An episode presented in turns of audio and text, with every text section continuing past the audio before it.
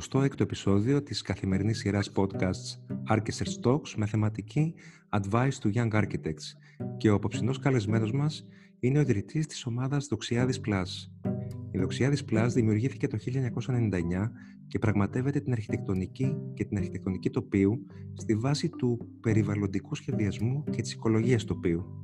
Η βασική αρχή του γραφείου χαρακτηρίζεται από την φράση Forming Symbiosis, τη δημιουργία συμβιωτικών σχέσεων μεταξύ ανθρώπων και φύσης. Οι Δοξιάδης Plus δραστηριοποιούνται τόσο στην Ελλάδα, όσο και σε διεθνές επίπεδο, αναλαμβάνοντας έργα στην Πορτογαλία, Ιταλία, Αυστρία, Ελβετία, Γαλλία, τη ΣΥΠΑ και τη Μέση Ανατολή. Μεταξύ άλλων, τα έργα του γραφείου περιλαμβάνουν το Μητροπολιτικό Πάρκο του Ελληνικού, τον Αστέρα Βουλιαγμένης για τη Four Seasons, το Θέρετρο Αμαντζόα για την Αμάν πολιτιστικούς χώρους, θεσμικό και χωροταξικό σχεδιασμό τοπίου, αποκατάσταση τοπίου και κατοικίες.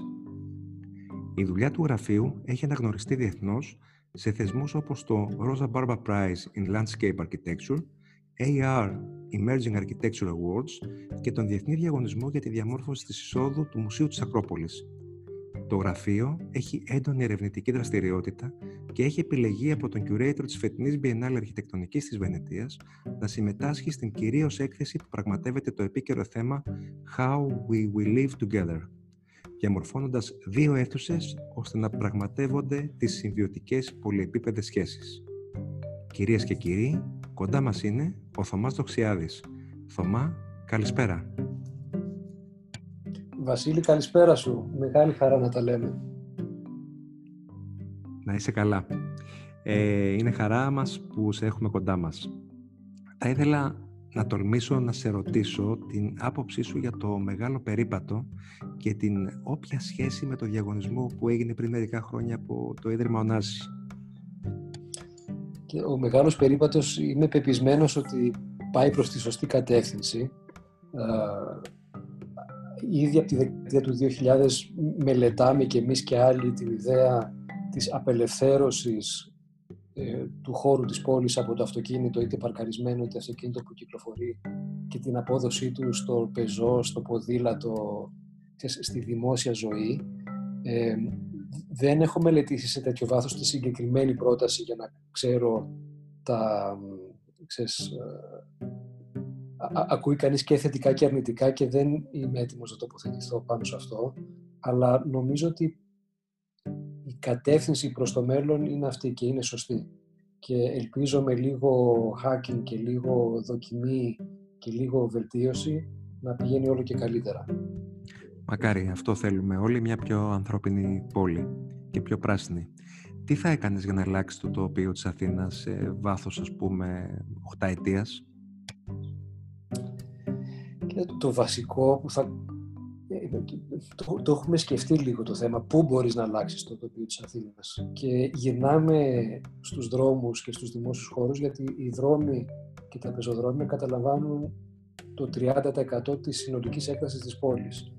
Στο βαθμό λοιπόν που σιγά σιγά πάμε σε εποχές μετά το γεωταχή, το οποίο σημαίνει ότι όσο περνάει ο χρόνος θα απελευθερώνονται οι δρόμοι και από το αυτοκίνητο που κινείται και από το παρκαρισμένο αυτοκίνητο, εκεί θα είναι οι ευκαιρίες για την αλλαγή του τοπίου της πόλης. Δηλαδή, σιγά σιγά θα μπορούμε να παίρνουμε δρόμους και να τους κάνουμε άλλα πράγματα. Από μικρά πάρκα γειτονιάς μέχρι οτιδήποτε, δεν έχουμε φανταστεί ακόμα.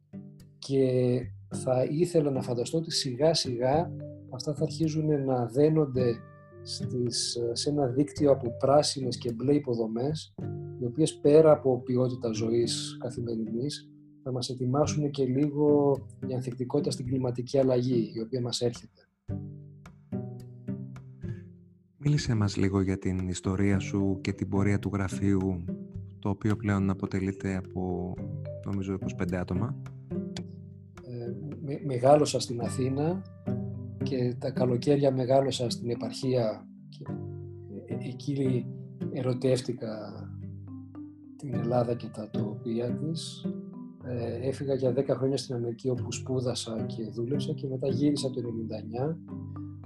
Ε, ξεκίνησα δουλεύοντας για τους ε, Ολυμπιακούς του 2004 και παράλληλα άρχισα να διδάσκω στο Πανεπιστήμιο Θεσσαλίας και μετά στο Πανεπιστήμιο Πάτρας και παράλληλα άρχισα να χτίζω το γραφείο, στην αρχή με μικρά έργα και μετά με μεγαλύτερα.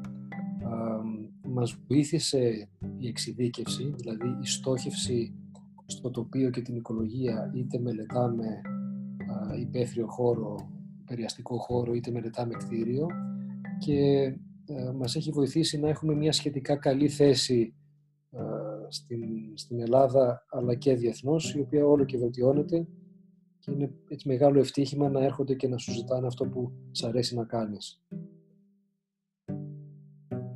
Η βασική αρχή του γραφείου χαρακτηρίζεται από την φράση «forming symbiosis», δηλαδή τη δημιουργία συμβιωτικών σχέσεων μεταξύ ανθρώπων και φύσης.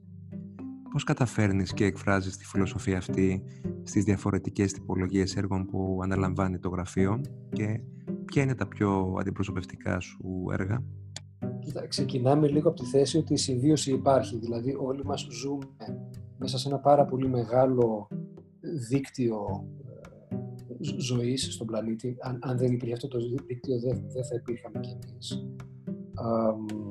άρα θεωρούμε ότι η βασική μας δουλειά, βασικό μας καθήκον είναι να αναδείξουμε τις συμβιωτικές σχέσεις που ήδη υπάρχουν, ε, να τις εξηγήσουμε, να φροντίσουμε μέσα από το σχεδιασμό να μην τις καταστρέψουμε ή εκεί που μπορούμε να τις, να τις ενδυναμώσουμε, ίσως και να ξαναδημιουργήσουμε συνδέσεις εκεί που, δεν, ε, εκεί που έχουν εξαλειφθεί. Ε, τυπικά έργα στα οποία έχουμε διερευνήσει και έχουμε σιγά σιγά ε, αρχίσει να έχουμε αποτελέσματα ας πούμε είναι ε, τα διάφορα τοπία σε, σε κυκλαδονήσια όπως τυπικό παράδειγμα στην Αντίπαρο όπου καταφέραμε σιγά σιγά ξεκινώντας από το 2000 και πέρα πιστεύω να δημιουργήσουμε ένα, ένα νέο παράδειγμα όπου αυτό που υπάρχει γύρω από τα κτίρια δεν είναι ένα αλλαγμένο τοπίο αλλά είναι μία ε, ε, επαναφορά, μία επανασύνδεση όχι μόνο σε αισθητικό επίπεδο το οποίο είναι ας πούμε το προφανές αλλά και σε οικολογικό επίπεδο. Και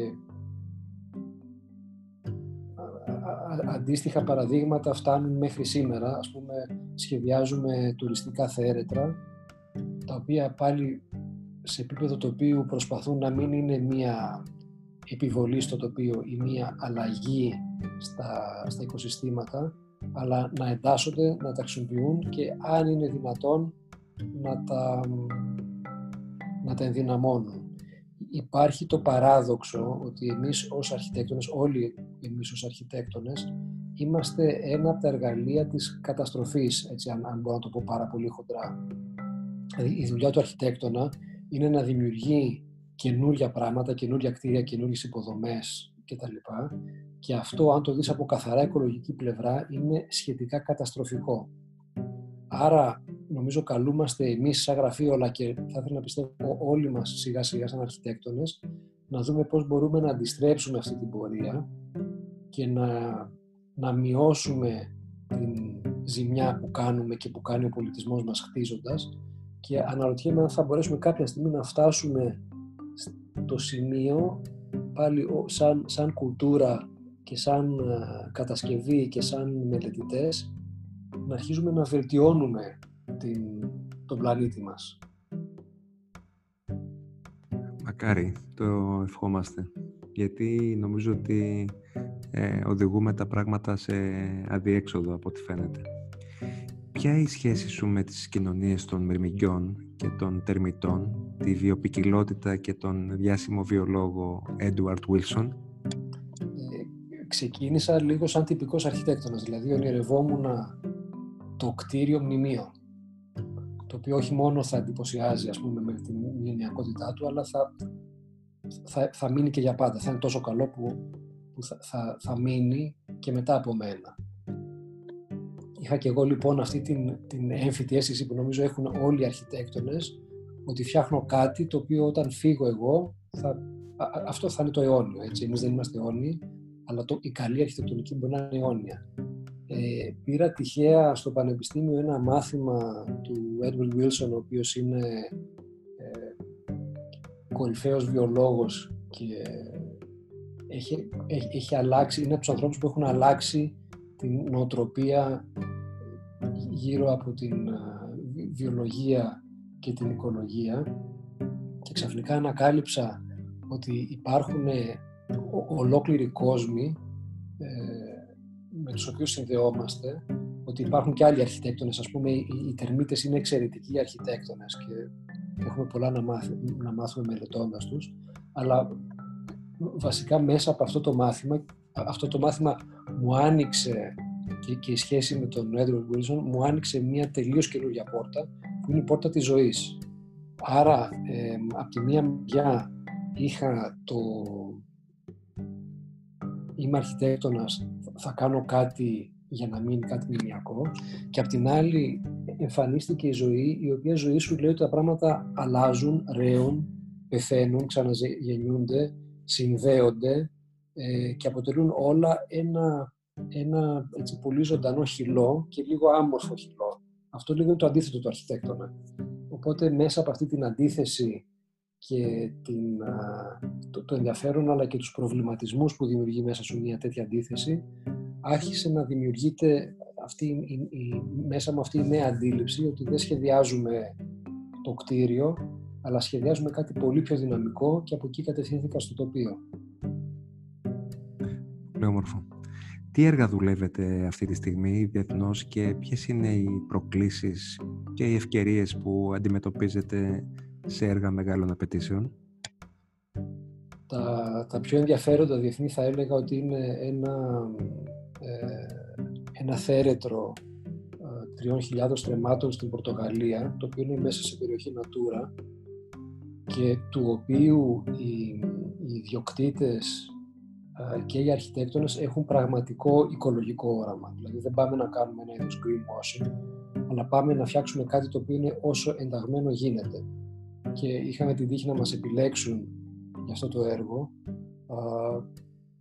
και νιώθω μια τύχη αλλά και μια υπερηφάνεια διότι ε, νομίζω ότι η, νομίζω ότι ως Έλληνες μελετητές θα μπορούσαμε να πετυχαίνουμε πολύ μεγαλύτερους στόχους και μου δίνει πολύ μεγάλη χαρά ότι ένας κορυφαίος πελάτης και ένας κορυφαίος αρχιτέκτονας που θα μπορούσε να διαλέξει οποιοδήποτε κορυφαίο αρχιτέκτονα το οποίο παγκοσμίως ήρθε σε εμάς.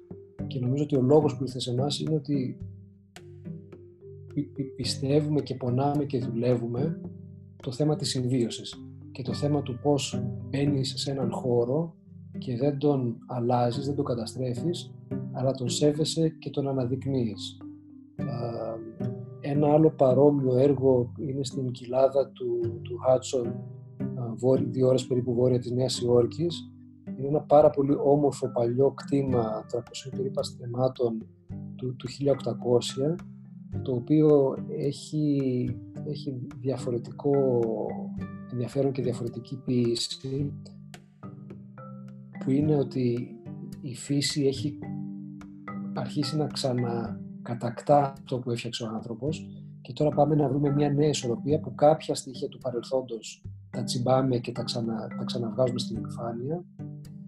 Κάποια στοιχεία της οικολογίας τα ενισχύουμε και τα ενδυναμώνουμε και φέρουμε και κάποια νέα στοιχεία και αυτό έχει ενδιαφέρον γιατί συνδυάζει κατά κάποιο τρόπο την, την οικολογία με, με, με design το οποίο φτάνει σχεδόν σε επίπεδο land art και τέχνης.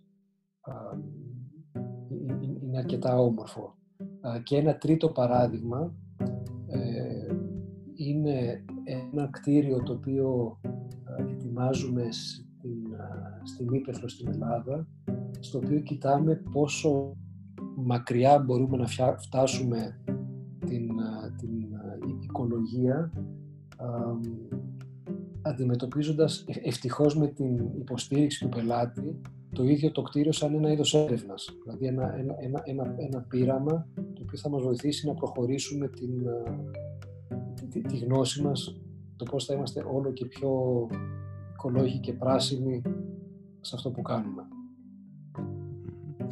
Πριν σε ρωτήσω για την σημασία της έρευνας, μια που είπες τη λέξη αυτή στο γραφείο και πώς τροφοδοτεί τα έργα, ήθελα να σε ρωτήσω πώς μπορείς να μας πεις με το όνομα του αρχιτέκτονα με τον οποίο συνεργάζεσαι; λέγεται Studio KO, KO από τη Γαλλία. Mm-hmm. Ε, και η, OK, okay, ας μιλήσουμε για την σημασία της έρευνας, ε, γιατί ήθελα να σε ρωτήσω και ε, πόσο δύσκολο είναι ή εύκολο, μάλλον πώς έρχονται τα έργα, πώς, πώς ένα γραφείο από την Ελλάδα μπορεί και ε, παίρνει δουλειές από το εξωτερικό; Ε, κοίτα, έχει, έχει πάρει περίπου 15 με 20 χρόνια να αρχίζουν να έρχονται δουλειές. Δηλαδή να, να χτυπάνε την πόρτα μας και να μην χτυπάμε εμείς πόρτες. είναι μια μεγάλη μια μεγάλη κουβέντα. Χτίστηκε, το, το ξέρεις πώ χτίστηκε, γιατί ήσουν εκεί, το έχεις παρακολουθήσει. Χτίστηκε σιγά σιγά. Ε, και νομίζω ότι μας, βοήθησε, μας βοήθησαν δύο-τρία πράγματα να χτιστεί αυτό που σιγά σιγά μοιάζει να πηγαίνει αρκετά καλά. Το ένα είναι ότι προσπαθούμε να ακολουθούμε τα πιστεύω μας, δηλαδή πιστεύουμε στην οικολογία, πιστεύουμε στην οικολογία τοπίου, πιστεύουμε στη συμβίωση και προσπαθούμε συνέχεια να το κάνουμε όλο και καλύτερα αυτό το πράγμα, αλλά κάποια στιγμή αυτοί που έχουν τις ίδιες αξίες έρχονται και σε βρίσκουν ότι η δουλειά σου φέρει κάποιες συγκεκριμένες αξίες μέσα της και ίσως επίσης μας βοηθάει το γεγονός ότι ασχολούμαστε με το τοπίο στο οποίο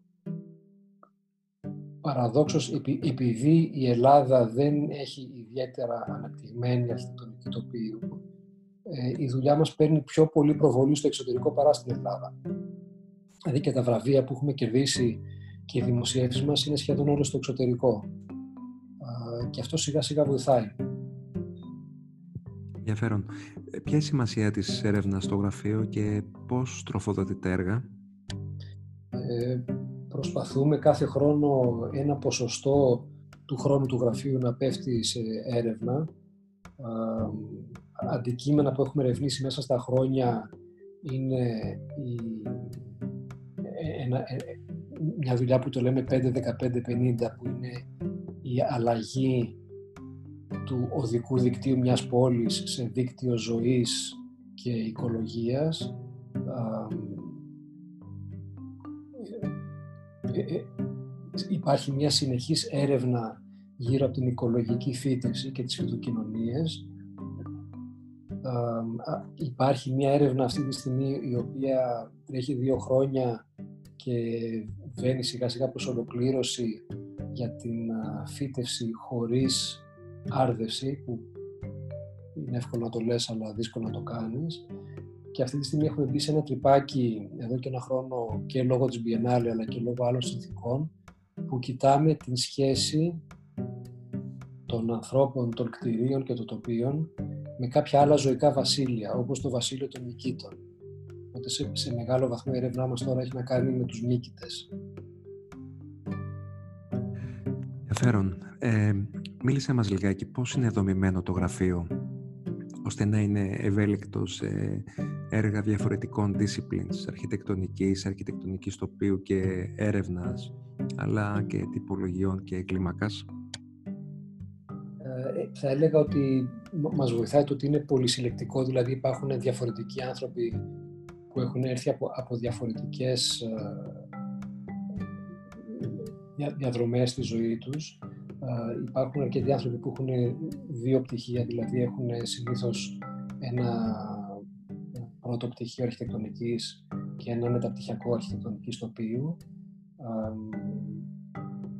και υπάρχει και μία σχετικά ευέλικτη δομή όπου ανάλογα με το έργο δημιουργούνται ομάδες εργασίας. Αυτά τα τρία νομίζω είναι τα βασικά. Ε, να περάσουμε τώρα σε κάποιες ερωτήσεις που αφορούν την αρχιτεκτονική εκπαίδευση. Έχοντας ε, σπουδάσει στο Πανεπιστήμιο του Harvard και σε αυτό της Πάτρας, ποια είναι τα θετικά χαρακτηριστικά στην αρχιτεκτονική εκπαίδευση του εξωτερικού και ποια σε αυτά της Ελλάδας; Το, το, το, το Harvard το είδα ως φοιτητής και λίγο ως ε, βοηθός διδασκαλία. την Θεσσαλία και την Πάτρα της, τους είδα ως 407, δηλαδή διδάσκων, όχι, όχι μέλος ΔΕΠ. Αυτό που μου έκανε πάρα πολύ καλή εντύπωση ήταν ότι το επίπεδο των καλών φοιτητών και στη Θεσσαλία και στην Πάτρα ήταν αντίστοιχο με το επίπεδο στο, στο Harvard, άρα ε, και αυτό φάνηκε και μέσα στα χρόνια γιατί υπήρχαν και πάρα πάρα πολλές ε, πάρα πολλά από τα παιδιά που βγήκαν από την Πάτρα για παράδειγμα γίνανε δεκτά σε, σε, σε, σε κορυφαία σχολεία διεθνώς. Ξέρω εντωμεταξύ ότι έχουν, έχουν, έχει ταλαιπωρηθεί το σύστημα και έχουν ταλαιπωρηθεί τα πανεπιστήμια οπότε δεν, δεν είμαι σε θέση να πω αυτή τη στιγμή τι γίνεται, αλλά συνεχίζουμε να βλέπουμε πάρα πολύ καλούς φοιτητές, δηλαδή άνθρωποι που έρχονται για να μιλήσουμε για δουλειά ή για να μιλήσουμε για έρευνα, γιατί προσπαθούμε ε, να βοηθάμε και φοιτητές με το, με το ερευνητικό τους και, τις, και τα, τις πτυχές τους εργασίες. Ε, βλέπουμε καλό κόσμο και ελπίδα μου είναι αυτός ο καλός κόσμος να, να φεύγει, να, να, να αποκτά ιδιαίτερες γνώσεις στο εξωτερικό και μετά να έρχεται στην Ελλάδα και να, να μπορούν να υπάρχουν οι καλές δουλειές και τα καλά γραφεία να τον στηρίξουν. Να δούμε τώρα, γιατί περνάμε άλλη μια περίεργη φάση. Ελπίζω να μας βγάλει κάπου θετικά. Μακάρι. Ε, τι, τι πράγματα προσπαθούσες εσύ να τους περάσεις ως ε, καθηγητής τους; Ε, τι πράγματα έφερες από το εξωτερικό ας πούμε; Κοίτα, ε, έφερα τα πράγματα που σχετίζονται κυρίως με την οικολογία τοπίου, την αρχιτεκτονική τοπίου και γενικά τον, τον οικολογικό τρόπο σκέψης ε, με την ιδέα ότι αυτό που σχεδιάζουμε είναι δυναμικό, δεν είναι στατικό, δηλαδή τη, μεγάλη σημασία του παράγοντα χρόνου, τη μεγάλη σημασία του παράγοντα της βιολογίας και γενικά να, ξέρεις, την προσπάθεια να, να, να ανοίξω κάποια παράθυρα παραπάνω τα οποία δίνουν μεγαλύτερους βαθμούς ελευθερίας και επιτρέπουν να σκεφτούμε ότι σαν αρχιτέκτονες δεν είναι μία η πορεία, αλλά υπάρχουν και, και διακλαδώσεις τις οποίες αξίζει να κοιτάξουμε. το μεταπτυχιακό για κάποιον που έρχεται να ζητήσει δουλειά στο, στο γραφείο σου, πόσο, πόσο σημαντικό είναι για να γίνει μέρος της ομάδας ή συγκεκριμένη δικό Είναι πολύ χρήσιμο, δεν είναι απαραίτητο. Ε, συγκεκριμένα για τους αρχιτέκτονες το οποίο είναι απαραίτητο επειδή και στο εξωτερικό και στην Ελλάδα ε, πρέπει να έχει κανείς μεταπτυχιακό για να, για να μπορεί να αντιμετωπίσει τα θέματα που εμείς πραγματευόμαστε. Για το κτηριακό κομμάτι το μεταπτυχιακό είναι ωραίο να το έχει κανείς, αλλά όχι απαραίτητο. Έχουμε αρκετούς συνεργάτες στο γραφείο οι οποίοι δεν έχουν μεταπτυχιακό στο κτηριακό κομμάτι.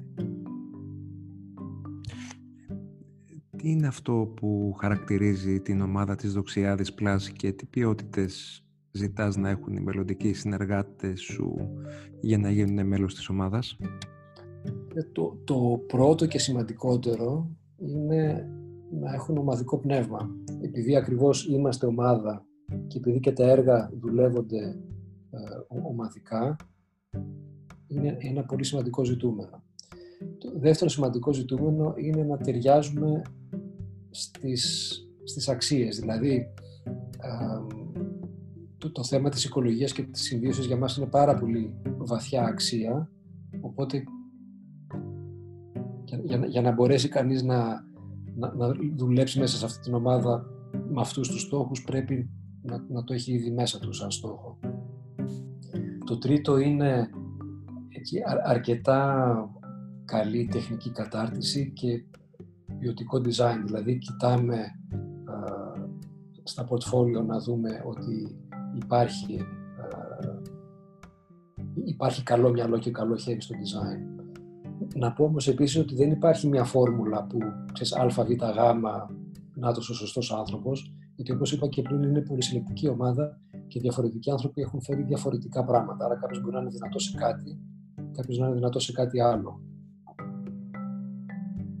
Τι προσέχεις ένα πορτφόλιο και πόσο σημαντική είναι η συνέντευξη στην επιλογή ενός καινούργιου συνεργάτη; Τι προσέχεις ε, σε αυτή; Θα έλεγα καταρχήν ότι η συνέντευξη είναι πάρα πολύ σημαντική διότι τελικά όταν συνεργάζεσαι με κάποιον άνθρωπο έχει μεγάλη σημασία ο άνθρωπος.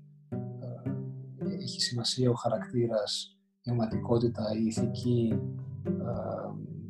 και μέσα στα χρόνια ανακαλύπτεις από καλές και κακές συνεργασίες πόσο πάρα πολύ σημαντικό είναι.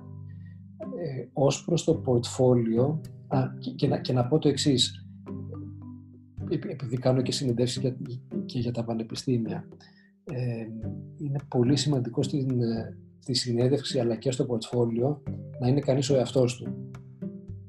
Δηλαδή τελικά νομίζω όλοι μας προσπαθούμε να επιλέξουμε στη ζωή μας πράγματα που είναι αληθινά.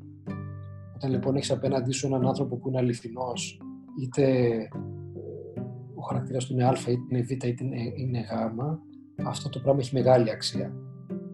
Όταν έχεις απέναντι σου κάτι που δεν είναι αληθινό, νομίζω κάποια στιγμή το καταλαβαίνεις και το, το απορρίπτεις.